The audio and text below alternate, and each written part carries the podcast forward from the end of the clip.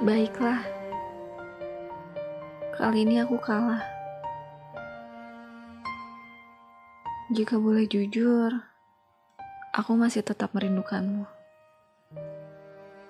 Mencari tahu kabarmu sebisa mungkin, meski akhirnya hanya berujung sesal. Bodoh ya. Mungkin harusnya aku tak perlu repot-repot bertingkah seperti ini. Tapi apa daya?